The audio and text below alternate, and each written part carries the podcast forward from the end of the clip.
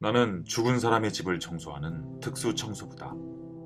쓰던 물건부터 핏자국과 마지막 냄새까지 한 사람의 생전 흔적을 완전히 없애는 일을 한다. 어느 날 이른 저녁 식사를 마치고 막 해가 저물 무렵 전화가 걸려왔다. 부동산 중개인은 자살한 젊은 여성의 원룸을 맡기고 싶다며 조심스레 말을 덧붙인다.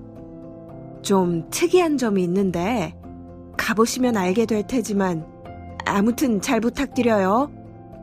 원룸으로 가 중개인이 알려준 대로 번호를 누르자 명쾌한 잔금 해제 신호음이 울렸다. 소리를 죽인 채 큰 숨을 한 번 들이쉬고는 손잡이를 비틀고 집에 들어섰다. 세탁용 섬유 유연제의 라벤더 향과 사람이 부패하며 만들어낸 것이 뒤엉켜 불쾌하면서도 달콤한 냄새가 코에 스며들었다.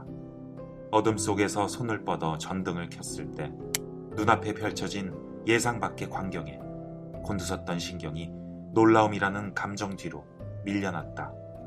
자살 현장에서 뜻밖의 마주한 캠핑장. 연분홍색 텐트가 방 한가운데 둥그렇게 세워져 있다. 입구에는 소주병 67개가 놓여 있고 텐트 안에 두꺼운 에어매트가 팽팽하게 부풀어 있다. 누가 봐도 이곳은 잠시 머물고자 꾸린 거처이다. 주변엔 TV도 화장대도 없다. 베란다에는 이사용 노란색 박스 5개가 납작하게 접혀져 세워져 있다.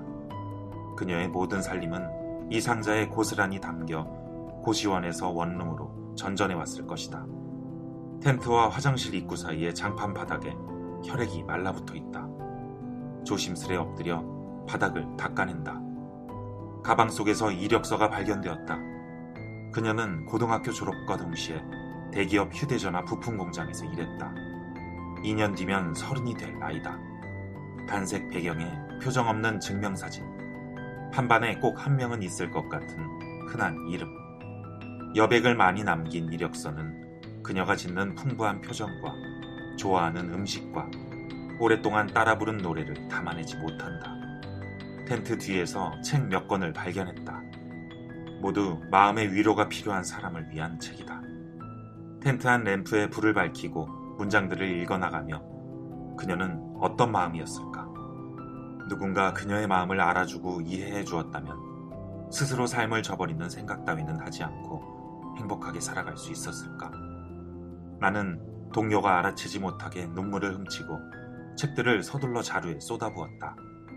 오늘 이마저 사라지고 완전히 텅 비어질 이곳에도 어김없이 찾아올 밤과 어둠이 야속하다. 누군가 홀로 죽은 집, 쓰레기집, 우물이나 동물 사체로 가득한 집을 청소하는 특수청소부 김한의 에세이, 죽은 자의 집 청소입니다. 특수청소부가 일상적으로 맞닥뜨리는 죽음의 현장에서 드러난 인간의 삶의 존재에 대한 기록을 만나보세요.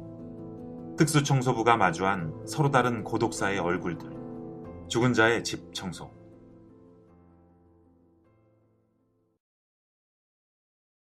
이 콘텐츠가 도움이 되었다면 구독과 좋아요를 눌러주세요.